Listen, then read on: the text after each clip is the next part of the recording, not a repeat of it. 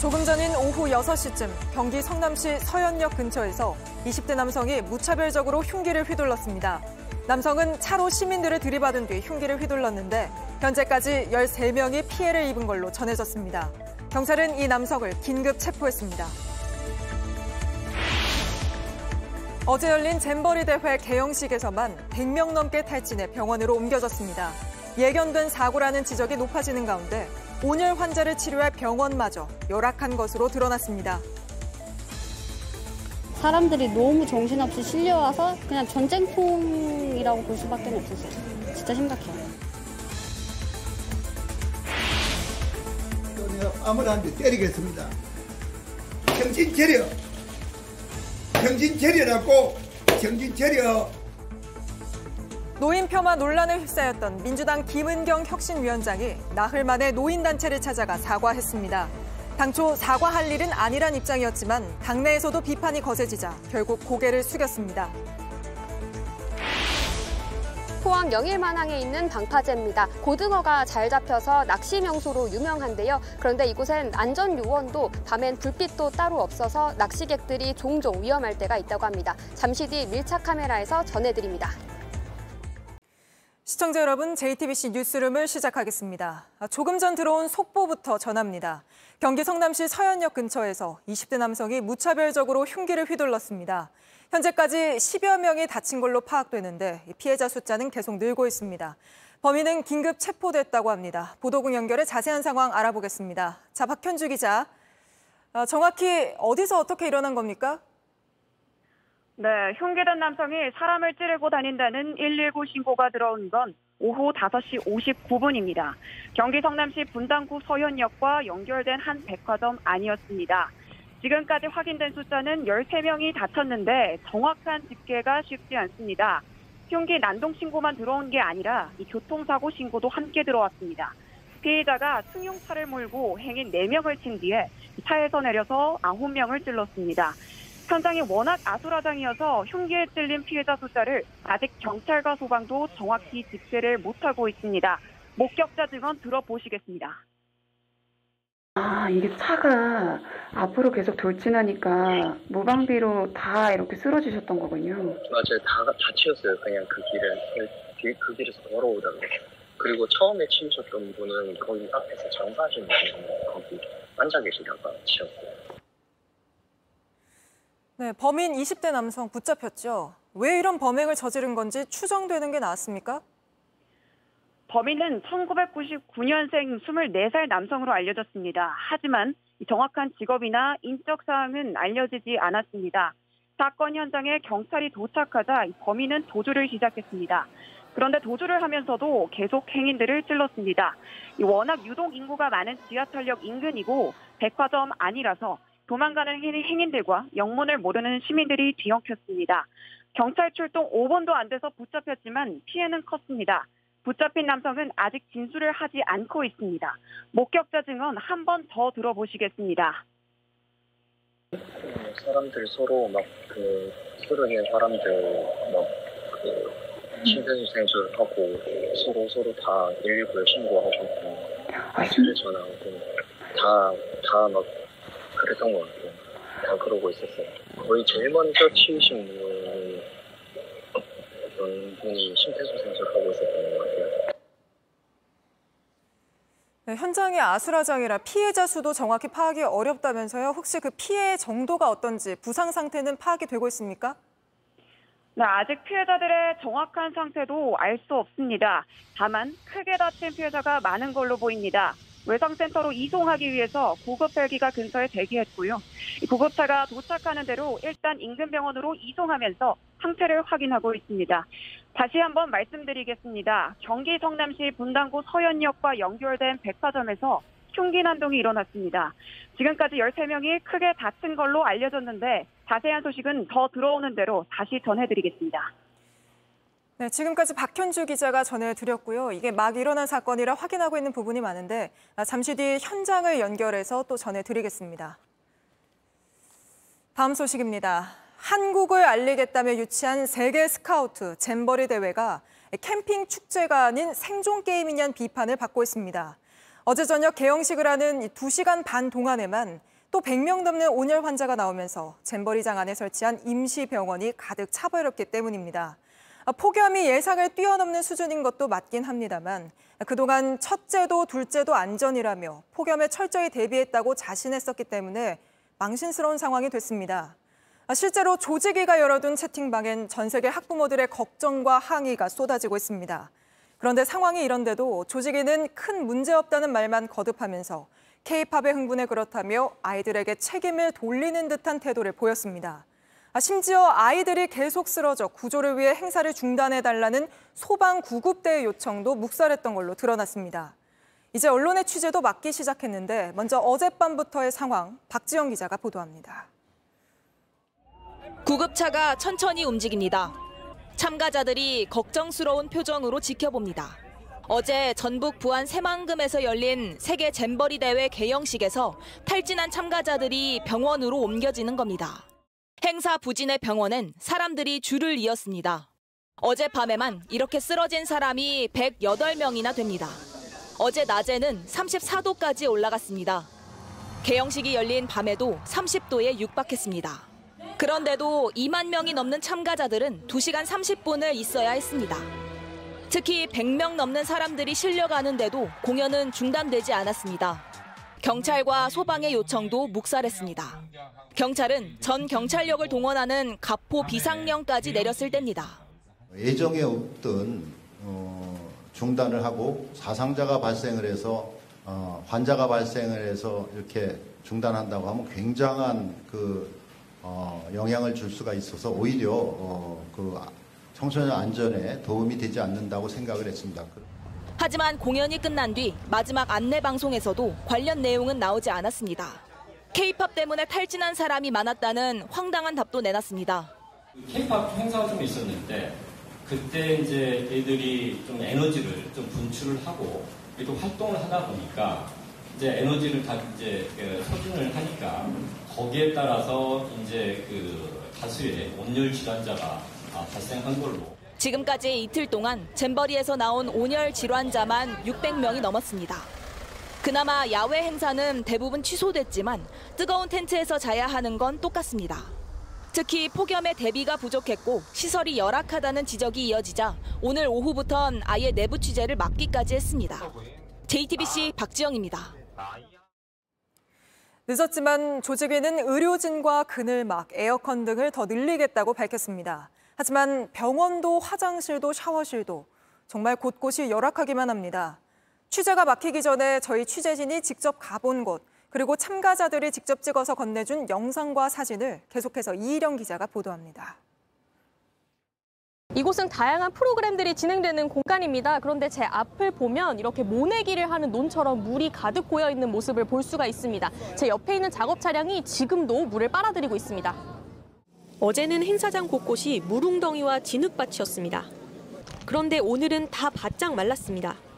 뜨거운 태양 때문입니다. 텐트에 들어갈 엄두조차 내지 못합니다.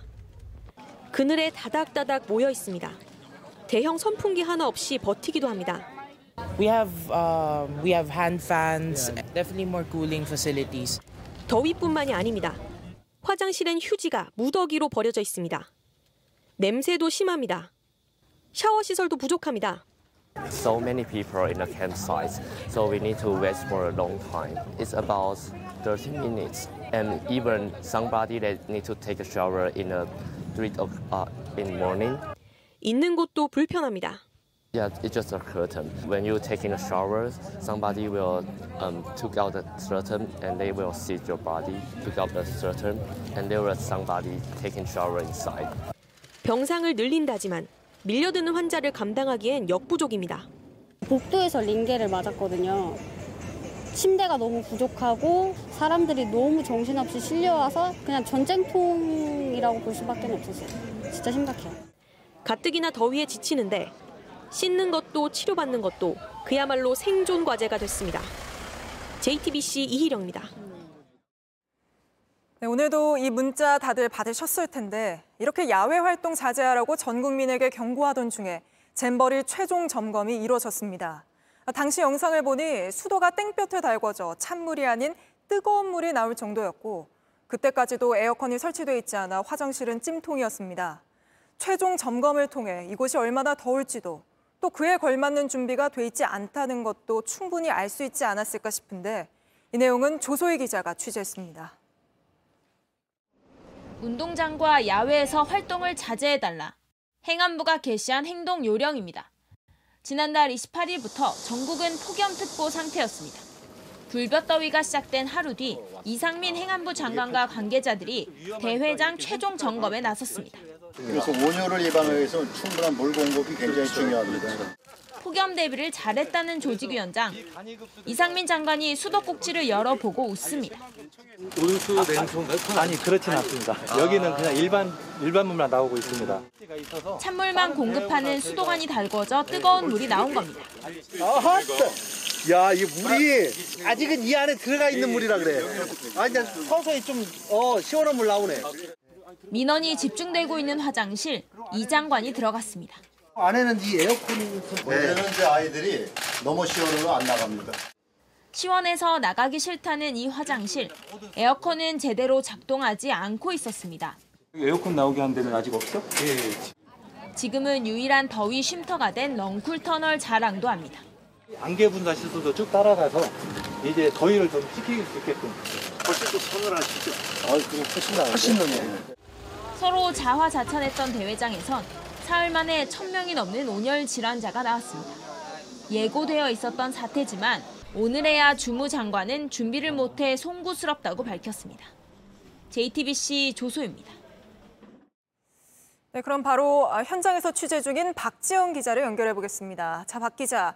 아, 취재를 아예 막았다고 했는데 아, 그럼 지금은 행사장으로 들어갈 수 없는 겁니까? 네, 들어갈 수 없습니다. 예, 앞서 말씀하신 것처럼 온열 질환자가 속출하고 나서 처음 조치됐던 것이 바로 취재 제한입니다. 일부 구역이 취재가 제한된 데에 이어서 오늘 오후 2시부터는 이 정확한 이유도 없이 내부 취재를 모두 통제했습니다. 여기에 더해 여명선 전북도 의원은 어, 이 소셜 미디어에 참가자들이 귀하게 자란 데다 또 야영 경험이 부족했기 때문에 탈진한 것이라는 취지의 글을 올려 빈축을 사기도 했습니다. 네, 뭐 지금 그런 말 상황은 전혀 아닌 것 같습니다. 아, 지금 그 안이 어떤 상황인지 걱정이 되는데요. 참가자들은 좀 만나볼 수 있었습니까? 지금 취재가 막히긴 했지만 저희가 어제와 오늘 오전 계속 취재를 이어갔습니다. 특히 한낮에는 이 텐트 안이 기온이 40도가 넘게 됩니다. 이 얘기 먼저 이 참가자 통해 한번 들어보시겠습니다. We hope that there's at least like some shade around, but there's only for the stalls. Oh, so we have to like go to the stalls.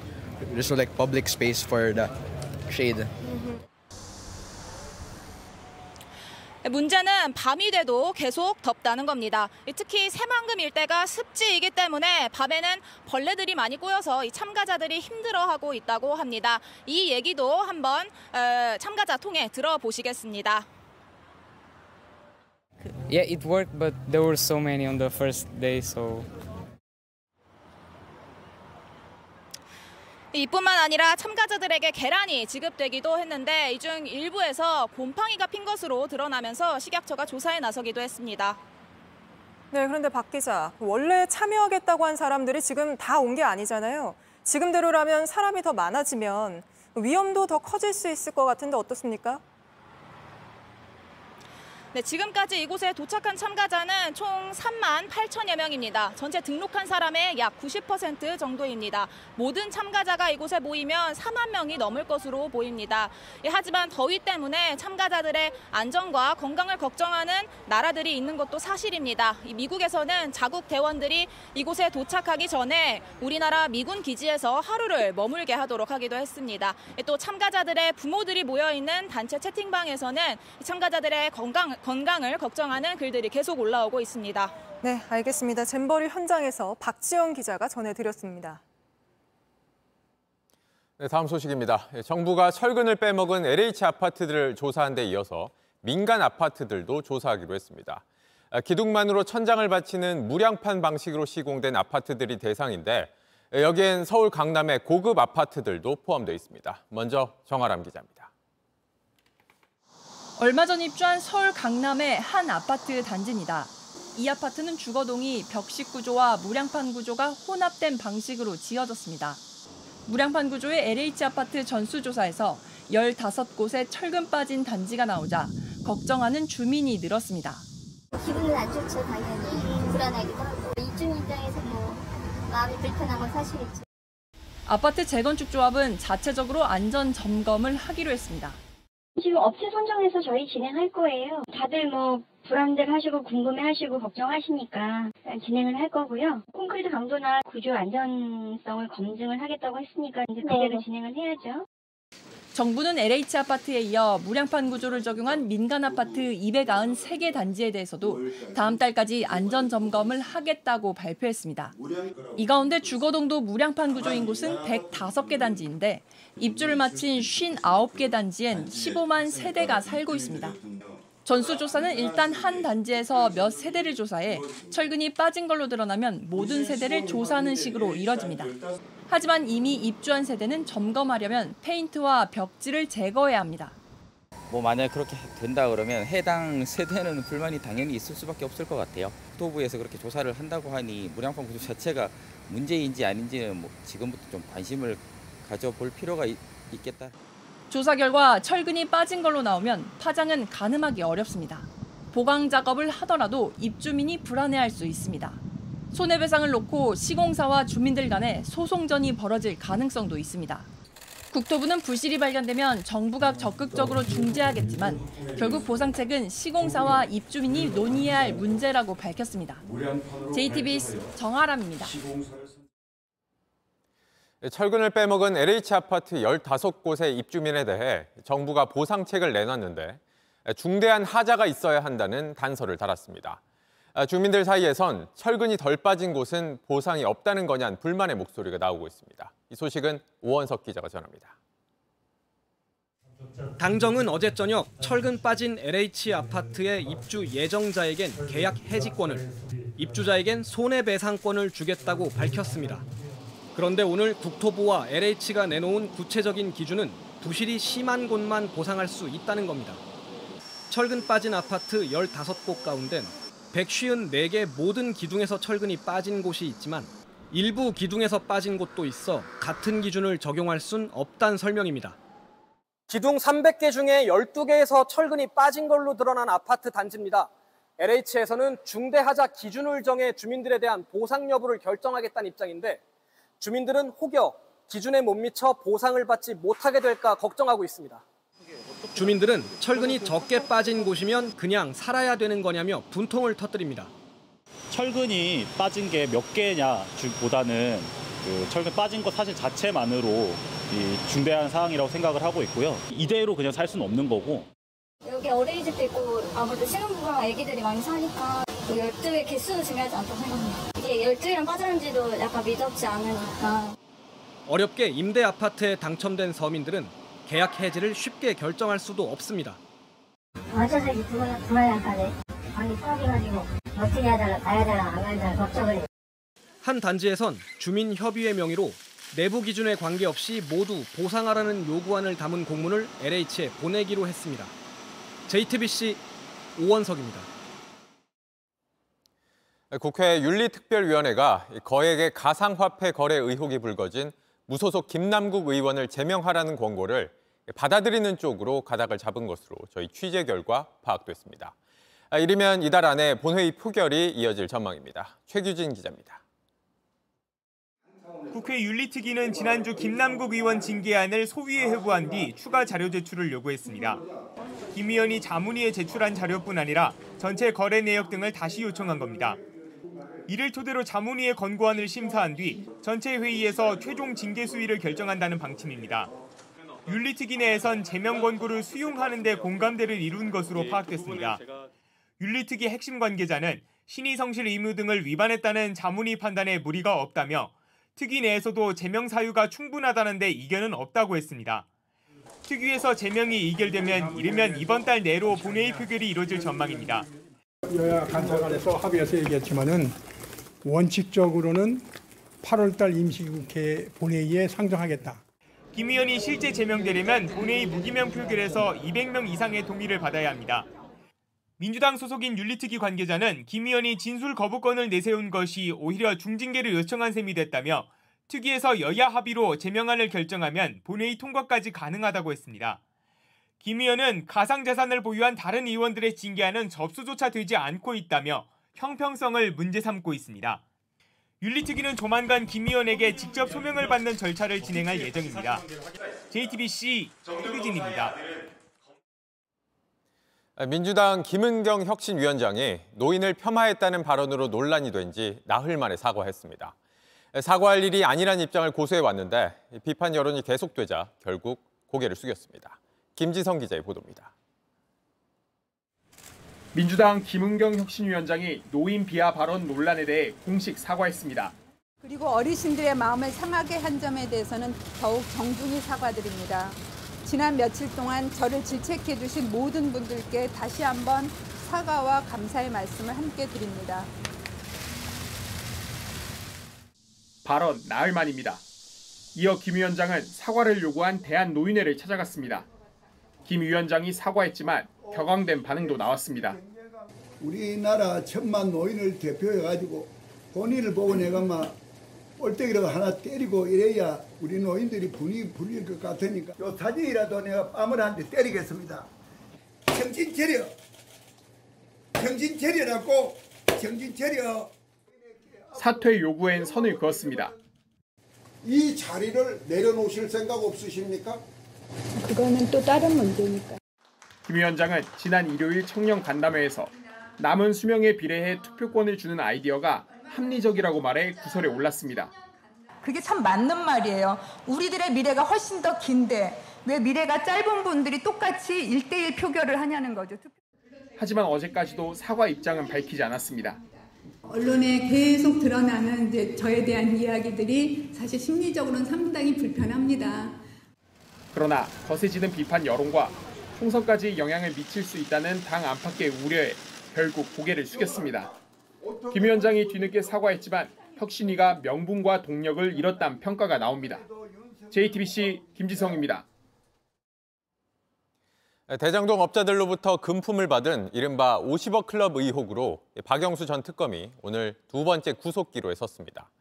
박 전 특검에게 3억 원이 건네진 구체적인 날짜와 장소가 구속영장에 담긴 걸로 저희 취재 결과 확인됐습니다. 이서준 기자입니다. 박영수 전 특검이 두 번째 구속영장 실질 심사에 나왔습니다. 대장동 일당한테 받은 돈이 청탁대가 아닌가요? 2014년 11월 대한변호사협회장 선거 때 대장동업자 남욱 변호사에게 3억 원을 받은 혐의 등입니다.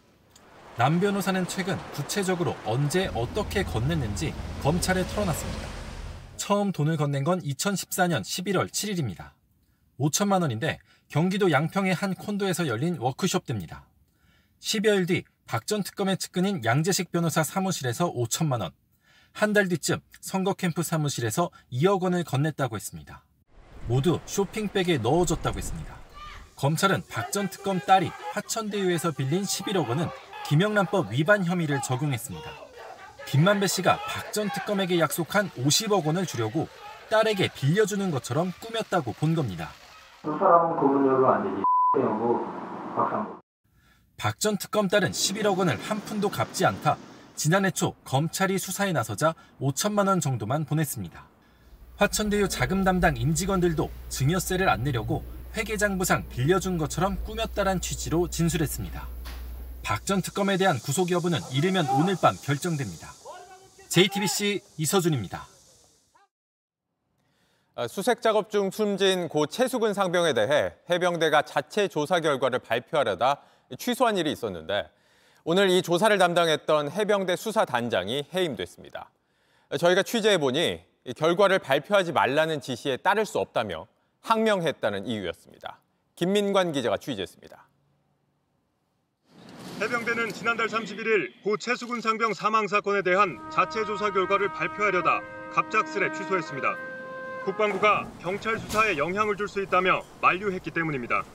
국방부가 같이 검토한 것이고 우리 국방부 법무라인의 건의가 받아들여져서 아, 여러 가지 우려를 없애기 위해서 그때 설명을 드리지 못했다. 그런데 당시 조사를 지휘했던 해병대 A 수사단장이 전격 보직 해임됐습니다. 군 검찰단은 A 단장이 발표를 하지 말라는 국방부 지시를 어겼다며 항명 혐의로 수사에 착수했습니다. 이 과정에서 군 검찰은 해병대 김계환 사령관에 대한 진술 조사도 벌였습니다. 앞서 A 단장은 최상병에게 구명조끼를 입히지 않은 이유 등을 조사하고 책임자들의 과실치사 혐의를 포함시킨 것으로 확인됐습니다. 이 때문에 강도 높은 조사 결과에 부담을 느낀 군 측이 절차 문제를 들어 A 단장을 보직 해임한 게 아니냐는 지적이 나옵니다. 국방부는 A 단장은 정당한 지시에 불응해 보직 해임을 결정했다고 설명했습니다. JTBC 김민관입니다. 이번에는 여러모로 화제인 초전도체 관련 소식입니다. 영화 아바타를 보면 이 바위산이 이렇게 둥둥 떠 있는 모습을 볼 수가 있습니다. 인간들이 이 공중에 뜨는 물질을 갖고 싶어서 뭐 나비족과 전쟁을 벌이는 게 영화 줄거리인데 이게 바로 초전도체입니다. 초전도체는 전기를 아무 손실 없이 실어 나르고 또 공중에도 뜰 수 있는데 뭐 고성능 양자 컴퓨터, 자기 부상 열차 무궁무진하게 만들 수 있는 기술입니다. 뭐 지금도 가능한 기술이긴 한데 문제는 이 영하 200도 아래 또는 기압이 아주 센 환경에서만 구현된다는 거였습니다. 어, 그런데 최근 한 국내 연구진이 상온에서도 초전도체를 만들었다고 이렇게 발표를 했습니다.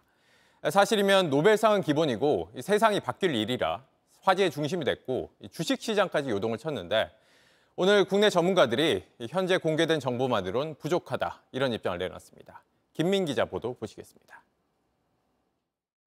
한국거래소의 투자 경고에도 초전도체와 조금이라도 연관이 있는 주식은 오늘도 크게 올랐습니다. 특히 초전도 케이블 업체와 초전도 관련 특허를 가진 합성 피혁 업체가 사흘 연속 상한가를 기록했습니다. 주가가 뛴 데는 초전도체로 상상력을 발휘한 인터넷 밈의 영향도 컸습니다. 세비 둥둥섬이 날아다니고 애국가 장면에 초전도체가 나오는 식의 패러디 사진이 인기를 끌면서 관련주도 관심을 모은 겁니다. 투자 광풍을 불러온 건 퀀텀 에너지 연구소가 개발했다고 주장하는 상온 초전도체 LK99입니다.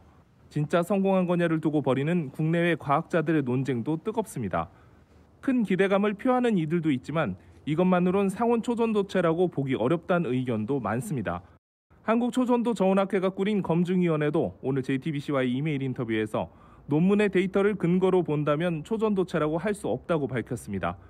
퀀텀 에너지가 올린 영상을 봐도 한 자리에 고정돼서 공중부양하는 초전도체의 특징이 나타나지 않는다는 입장입니다. 그러면서 확실한 결과는 재현을 해봐야 하는데 퀀텀 에너지가 샘플을 보내지 않고 있다고 설명했습니다. 학회는 이달 22일쯤 중간 보고서를 발표할 예정입니다. 과학계에서는 짧게는 일주일, 길게는 몇 달 정도면 진위가 가려질 걸로 봅니다.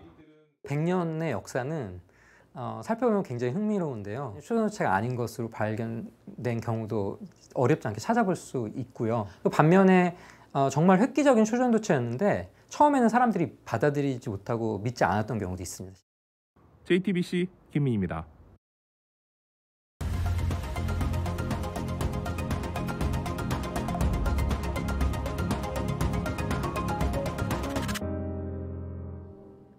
공익신고자가 불이익을 받았다는 얘기는 어제 오늘 일은 아닙니다. 그런데 한 회사에선 공익신고를 한 뒤 되레 직장 내 괴롭힘으로 징계까지 받았는데 비리 당사자로 지목된 사람이 징계를 결정한 위원이었습니다. 이호진 기자입니다. 국내 수소산업 발전을 위해 정부가 지정한 수소융합 얼라이언스입니다. 회원사만 100곳이 넘고 정부에서 받은 돈을 수소 기업 등에 나눠줍니다. 이 회사 전문역 A씨가 회사 내부 비리를 국회의원실과 서울경찰청에 제보한 건 지난해 중순. 일부 사업 부서들이 문구를 산다며 카드깡을 해 다른 용도로 쓰고 특정 업체의 입찰 정보도 공유했다는 겁니다. 하지만 조사는 지지부진했고 오히려 회사는 A씨를 직장 내 괴롭힘 등의 이유로 정직 6개월에 처했습니다. 징계위원 3명이 만장일치로 결정했는데 이 가운데 한 명이 A씨가 신고한 비리의 당사자였습니다. 하지만 A씨가 제보한 내용이 언론에 기사화됐고 산업통상자원부는 뒤늦게 감사에 착수했습니다. 1차 조사 결과 13개 사업 중 11개에서 카드깡이 확인됐고 입찰 비리와 관련해서도 경찰은 직원 2명을 기소 의견으로 송치했습니다. 얼라이언스 측은 JTBC에 직원의 피해 신고가 있어 징계한 것으로 공익 신고와는 무관하고 징계 뒤에야 A씨의 신고 사실을 알아 징계위원 선정에도 문제가 없다고 밝혔습니다. 취재진이 입수한 징계 5개월 전 A씨가 동료 직원과 나눈 대화입니다. A씨가 제보한 내용이 산업통상부와 회사로 다시 들어왔다고 말합니다. 제보 내용이 사측에 노출됐다며 압박을 받고 있다고도 호소합니다. 이후 회사 측은 A씨 팀원에게 A씨가 괴롭힌 사실이 없냐고도 물어봤습니다. 진짜 팀장님한테 괴롭힌 적이 없어요? 이러는 거예요. 저한테 진짜 없어요? 이러면서 아 진짜 없다. 지난달 서울지방노동위원회는 A씨에 대한 징계 근거가 부족하다는 이유로 정직을 취소하라고 판정했습니다. 회사로 돌아온 A씨. 하지만 자리는 홀로 떨어져 있습니다. 이제 혼자 점심을 먹는 것도 익숙합니다. 노무 탄압과 비리 횡령 간의 그 관계를 오히려 이렇게 투명하게 보여줄 수 있는 케이스라고 생각을 해요. 그래서 좀 더 많은 사람들이 이런 부당한 일이 있었을 때 어떤 식으로 대응을 하면 되는지에 대한 사례가 될 수도 있을 것 같고. 얼라이언스 측은 지노위 판정에 불복해 중앙노동위원회에 재심을 청구한 상태입니다. JTBC 이호진입니다. 기록적인 폭염이 이어지면서 정부도 대응 수위를 올려 사상 처음으로 중대본 비상근무 2단계를 가동했습니다. 이런 살인적 더위가 길어지면 야외보다 더 위험해지는 실내가 있습니다. 바로 낡고 오래된 집입니다. 열기를 품고 환기도 잘 되지 않아서인데 실제 최악의 폭염이 덮쳤던 지난 2018년 가장 많은 사망자가 나온 장소는 다름 아닌 집 안이었습니다. 더위는 공평하지 않은 거죠. 정진명 기자입니다. 미음자로 사방이 꽉 막혀 있습니다. 그 사이 좁은 마당에서 어제 오후 67살 여성이 쓰러진 채 발견됐습니다. 당시 체온은 41.5도, 열사병이었습니다. 아침이나 이렇게 점심 때나 항상 폐지 이렇게 끌고 오시는 건데 날도 더워서 이제 그러셨다니까. 소음과 시선을 피하려 창에 덧댄 은박지.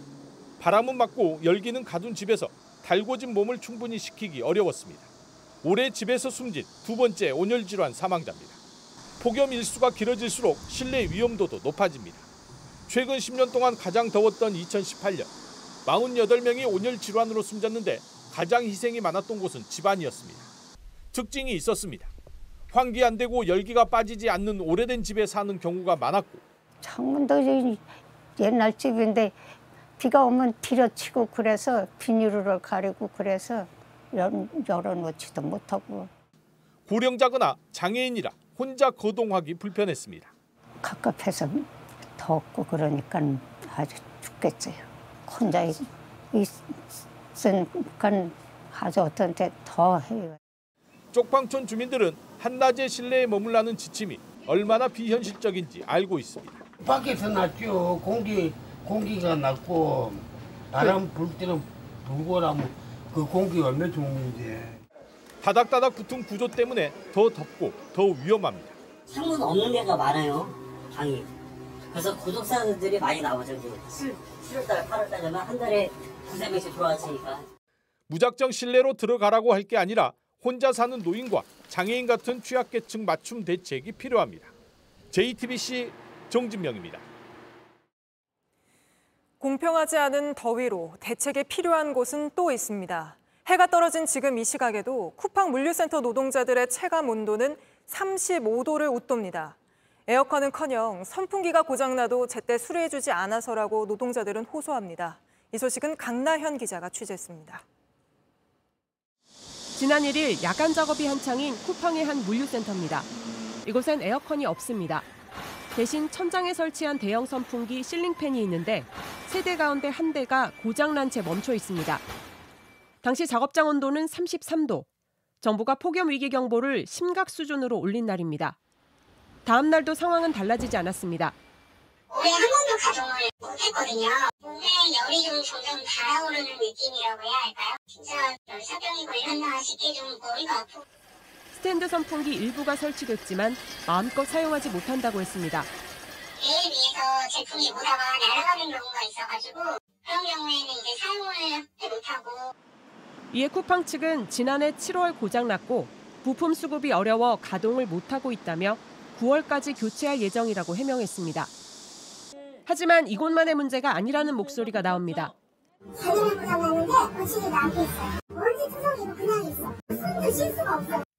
쿠팡 측은 올해 6월까지 전국 물류센터에 맞춤식으로 냉방 장치를 설치하겠다고 국회에 보고했습니다. 현장은 달랐습니다. 노조 측은 물류센터와 캠프 170여 곳 가운데 냉방 장치가 제대로 갖춰진 작업장은 극히 일부라고 말합니다. 8시간, 9시간 노동할 때는 저희는 에어컨이 없는 곳에서 일을 하고 있고요. 그렇기 때문에 체감 온도가 35도, 36도를 찍고 있는 것입니다. 에어컨이 설치되어 있다면 그러한 체감 온도가 어떻게 나올 수 있겠고 쿠팡 측은 전국 물류센터 상황에 맞춰 냉방장치 수천 대를 가동 중이라면서도 정확한 수는 공개할 수 없다는 입장을 밝혔습니다. JTBC 강나현입니다.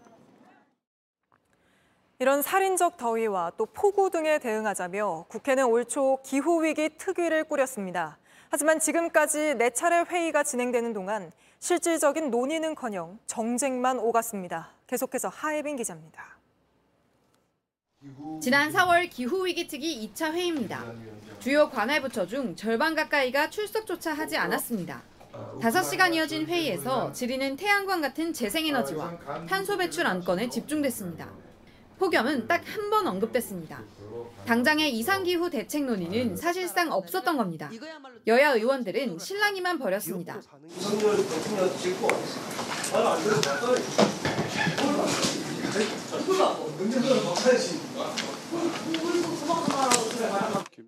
삼차 회의도 맥빠지기는 마찬가지. 주요 관할기관 관계자들이 회의 도중 자리를 떠나 질의조차 제대로 이뤄지지 못했습니다.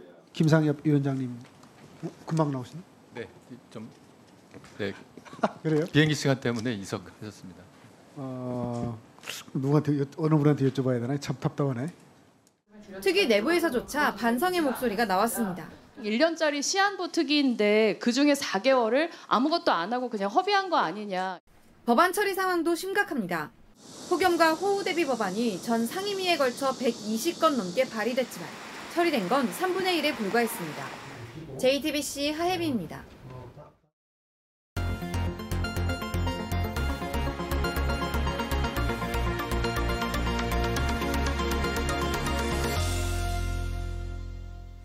주말이면 낚시객 수백 명이 찾는 방파제가 있습니다. 원래 파도를 막기 위한 건데 여기서 고등어가 잘 잡힌다는 소문이 난 겁니다. 그런데 저희가 직접 가봤더니 들어가면 안 되는 곳까지 무리하게 들어가고 또 밤엔 조명도 없어서 위험천만했습니다. 밀착 카메라 권민재 기자입니다. 포항 영일만항 앞바다입니다. 이곳에서 2km 정도 떨어진 곳에 국내에서 가장 긴 방파제가 있다고 하는데요. 최근엔 낚시꾼들의 낚시 명소로 유명해졌다고 합니다. 배를 타고 직접 가보겠습니다. 4km에 이르는 방파제 중에 낚시객들에게 1.5km 정도 개방됐습니다. 나머지 구역에선 파도가 넘칠 우려가 있어서 공사 중입니다. 들어가면 안 되는 곳입니다. 여기 안에 근데 통제 구역 아니에요? 모르겠어요. 처음 하고. 열렸죠. 별다른 통제도 없습니다. 원래 잠깐씩 갔다 오고 갈 생각이 있으니까 단속을 하는데 공사장 철근 사이로 낚시하는 사람들이 보입니다. 공사장에서 쓰던 사다리를 가져다가 낭떠러지 앞 높은 턱에 올라갑니다. 선생님 근데 여기 올라와도 돼요? 여기 좀 위험해 보여요. 위험하지. 올라가면 무서워갖고 하면 더 흥분해. 배경이 한 번씩 오죠. 구명조끼도 꼭 입어야 하지만 그러지 않습니다. 해가 지면 더 위험합니다. 지금 시각 8시 40분입니다. 지금이 딱 고등어가 많이 잡히는 시간이라 낚시객들은 한창 바쁜데요. 그런데 이 방파제 위는 불빛이 하나도 없어서 어디서부터가 바다인지 잘 보이지도 않고 또 이 옆엔 공사장이 바로 있어서 언제든 부딪히거나 또 떨어지는 사고가 날 수 있습니다. 빛이라곤 낚시객들이 가져온 랜턴밖에 없습니다. 방파제 자체가 위험해 안전요원 등을 두기로 했지만 보이지 않습니다. 몸이 안 좋아가지고 병원에 가 있어요. 다음 날 아침 방파제를 다시 찾았습니다. 낚시객들이 다녀간 자리엔 쓰레기가 남았습니다. 어제 저녁에 나온 쓰레기만 두 포대가 넘고요. 또 쓰던 미끼를 그대로 버려둬서 비린내가 진동합니다. 이쪽엔 쓰레기들이 쌓여 있는데 막걸리병도 그대로 버려져 있고 샌드위치 포장 용기까지 있습니다. 난간을 따라 캔커피부터 썩은 생선까지 쓰레기가 끝이 없습니다. 지역 어민들도 치우지만 힘에 부칩니다. 관계기관들은 무관심합니다. 방파제를 관리하는 포항지방해양수산청은 조명 부족 문제를 지적하자 해가 진 뒤에도 낚시객들이 있는 줄 몰랐다고 답했습니다. 고등어가 잘 잡힌다는 입소문을 타면서 방파제는 어느새 낚시로 유명해졌습니다. 하지만 곳곳에 쓰레기가 쌓여 있고 또 밤에는 불빛이 없어서 위험합니다. 이제 명소에 걸맞는 관리가 필요하지 않을까요? 1차 카메라 권민재입니다. 만취 상태에서 자신의 어머니에게 흉기를 휘둘러 숨지게 한 대학생이 경찰에 붙잡혔습니다. 술 마시고 늦게 들어온 걸 나무라자 범행을 저지른 것으로 조사됐습니다. 최현수 기자입니다. 캄캄한 새벽 경찰차 두 대가 잇따라 지나갑니다. 오늘 새벽 3시쯤 서울 도림동의 한 아파트에서 아들이 어머니를 흉기로 찔렀다는 신고가 들어왔습니다. 경찰은 그 자리에서 흉기를 휘두른 아들 19살 대학생 이모 씨를 체포했습니다. 50대인 어머니가 밤늦게 들어온 이 씨에게 훈계를 하자 만취 상태인 이 씨가 격분해 흉기를 휘두른 걸로 조사됐습니다. 이 씨의 친누나가 소방에 신고했습니다. 20분 만에 경찰과 소방이 도착해 어머니를 병원으로 옮겼지만 결국 숨졌습니다. 아침에 나와서 보니까 피, 피, 피가 좀 많더라고. 아, 그렇게 한 20년 될 거야. 이웃 주민들도 평소 이 가족에게 갈등은 없어 보였다고 했습니다.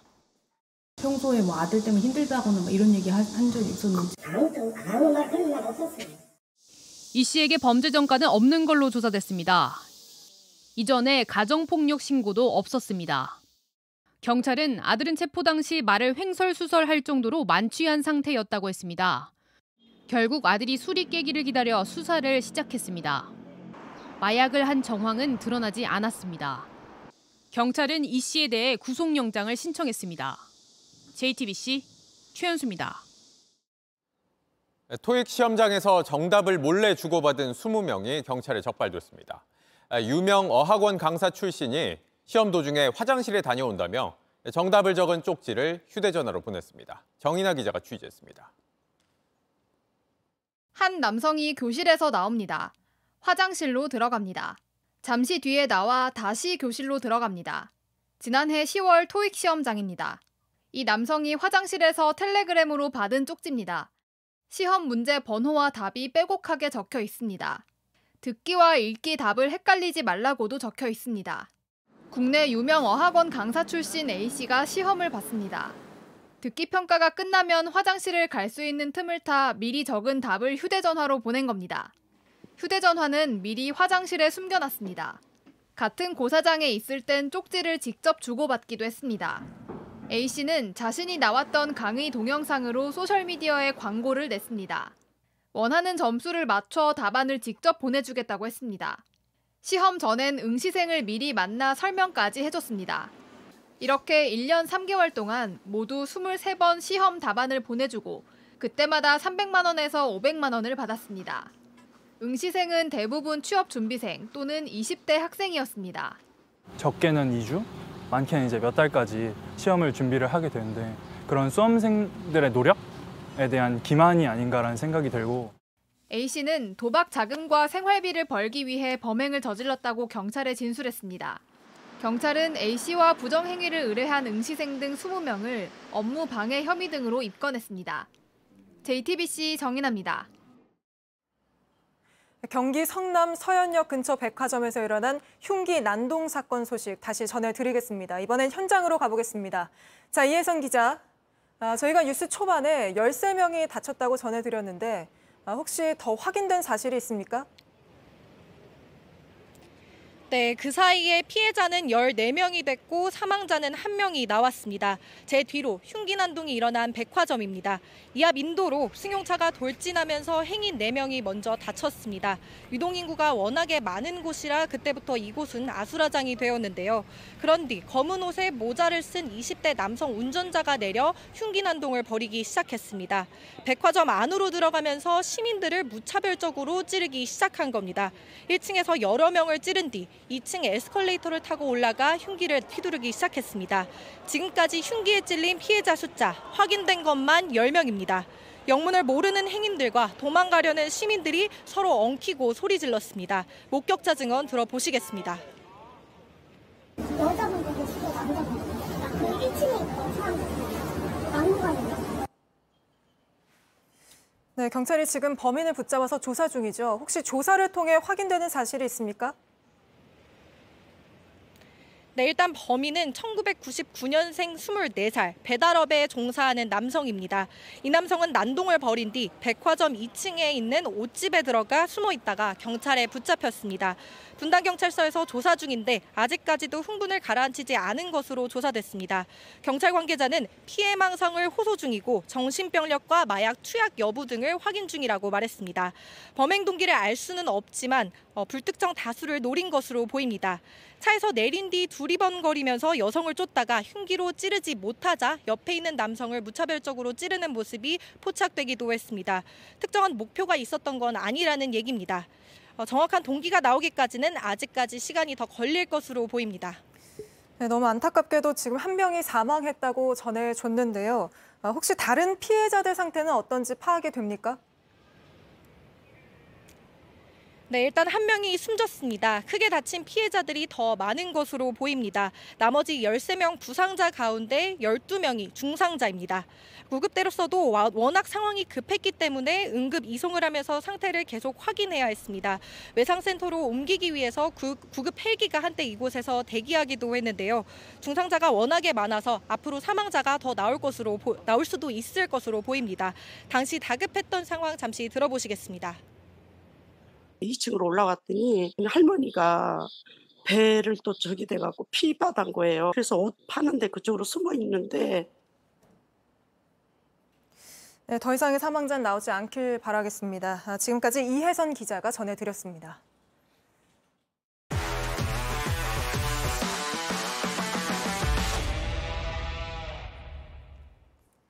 스포츠 뉴스입니다. 위넨의 김민재가 두 경기 만에 공격 포인트를 올렸습니다. 자로 잰 듯 정확한 롱패스로 득점을 도왔는데요. 이걸 어떻게 막겠냐며 상대 감독도 혀를 내둘렀습니다. 온누리 기자입니다. 전반 초반부터 터진 각포의 골에 이어 판데이크의 헤더까지 골망을 흔들면서 바이에른 뮌헨이 0대 2로 뒤진 상황. 김민재와 그나브리의 호흡이 번뜩였습니다.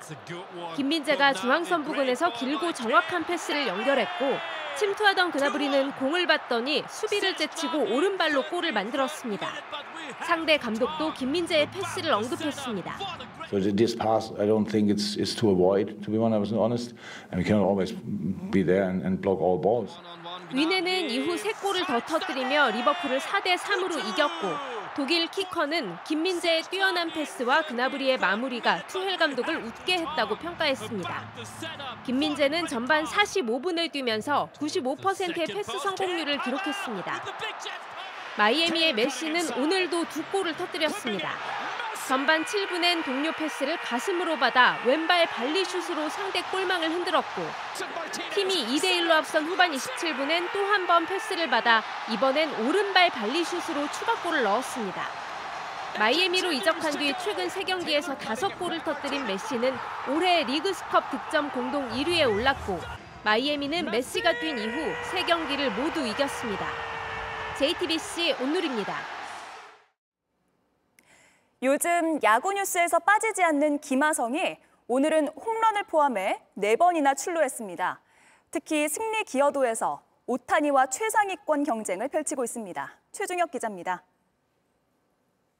한솥밥을 먹게 된 최지만과 웃으며 농담을 주고받을 만큼 여유가 넘쳤습니다. 1회 첫 타석 김하성은 3구째 약간 높은 공을 잡아당겨 왼쪽 담장을 넘겼습니다. 올 시즌 네 번째 리드오프 홈런입니다. 혼자 선취점을 만든 김하성은 타티스 주니어와 합을 맞춘 세리머니를 선보였습니다. 3회엔 볼넷을 골라 두 번째 타석 만에 멀티 출루에 성공했는데 올 시즌 메이저리그에서 가장 많은 11경기 연속 기록입니다. 비결은 남다른 성구안. 최근 11경기에서 김하성이 골라낸 볼넷은 12개로 삼진은 단 2개에 불과합니다. 9회에도 볼넷으로 나간 김하성은 후속 타자의 석점 홈런 때 홈을 밟으며 11대1 대승의 힘을 보탰습니다. 안타를 치지 않더라도 2출루 이상 가능한 빼어난 성구안의 김하성은 5회엔 중전 안타까지 날리며 한 경기 4번 출루에 성공했습니다. 이 같은 활약은 기록이 말해주는데 한 선수가 팀 승리에 얼마나 기여했는지 나타내는 수치에서 김하성은 빅리그 전체 3위로 위에는 만화야구의 주인공 오타니 정도만 있습니다. 그러다 보니 김하성은 팀 내 최고의 선수다. 다른 선수들에게 영감을 준다는 팀 동료의 극찬도 나왔습니다. 부상을 두려워하지 않는 허슬 플레이, 타석당 투구수가 가장 많을 정도로 상대 투수를 괴롭히는 집중력까지 개인의 성적보다 팀 성적에 더 집중한 김하성은 홈런 5개를 더하면 추신수 이후 10년 만에 20홈런, 20도루 클럽에 가입하는 한국 선수가 됩니다. JTBC 최혜종 핵입니다. 배구 여제 김연경이 국제올림픽위원회 선수위원회 출사표를 던졌습니다. 방송과 광고 일정도 취소하고 면접 준비에만 매진한다고 하는데요. IOC 선수위원은 각 나라당 딱 한 명씩이라 경쟁도 치열합니다. 올림픽 금메달만 4개인 사격 진종우와 태권도 간판 이대훈도 도전 의사를 밝혔는데요. 여기에 골드슬램을 완성한 골프 박인비까지 합류하며 살아있는 전설들의 각축전이 예상됩니다. 2002 월드컵에서 이탈리아 골키퍼로 출전했던 잔 루이지 부폰. 연장전에서 안정환의 역전골을 허용했던 장면으로 우리 기억 속에 남아있는데요. 29년의 프로 생활을 정리하고 45세 나이로 은퇴를 선언했습니다. 유벤투스에서 뛰며 리그 우승을 10번 했고 역대 최다인 505경기 무실점 기록도 가지고 있습니다. 사우디 리그에서 연봉 414억 원의 제안도 받았지만 여기까지라며 작별을 고했습니다. 돈보다 낭만을 택한 전설의 골키퍼에게 박수가 쏟아졌습니다. 빅리그 데뷔전에서 잡은 첫 삼진입니다. 투수는 평생 잊을 수 없을 텐데요. 이렇게 특이한 장면이라면 더더욱 그렇겠죠.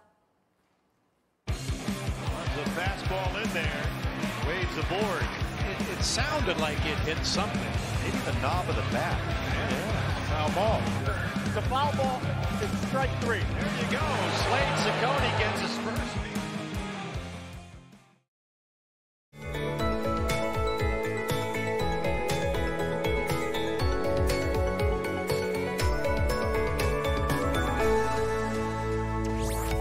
이젠 덥다 못해 뜨겁다는 말이 어울립니다.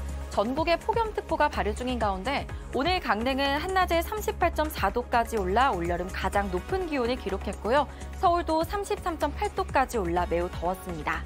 장기간 폭염이 지속되는 만큼 더위에 지치지 않도록 수분 섭취하시면서 건강 관리 잘 하셔야겠습니다. 내일도 충청 이남 지역에 소나기 소식이 있습니다. 오후부터 저녁 사이 5에서 40mm, 영남 내륙과 전남은 최고 60mm의 소나기가 예상되고요. 시간당 30mm 안팎까지 강하게 쏟아질 수 있겠습니다. 소나기가 내리는 지역은 초속 15m 안팎의 강한 바람도 불겠고요. 당분간 자외선도 매우 강하겠습니다. 내일 아침 기온 서울 창원 26도, 강릉은 29도로 초열대야에 가까운 날씨 보이겠고요. 한낮에는 서울 35도, 청주 36도, 대구 37도로 매우 덥겠습니다. 한편 제6호 태풍 카누는 7일 일본 규슈 남쪽 해상으로 이동할 것으로 보이지만 진로가 유동적이라 계속 지켜봐야 할 것 같습니다. 태풍에 의한 열기와 아열대 고기압의 영향으로 다음 주까지 폭염과 열대야는 지속될 것으로 보입니다. 날씨였습니다.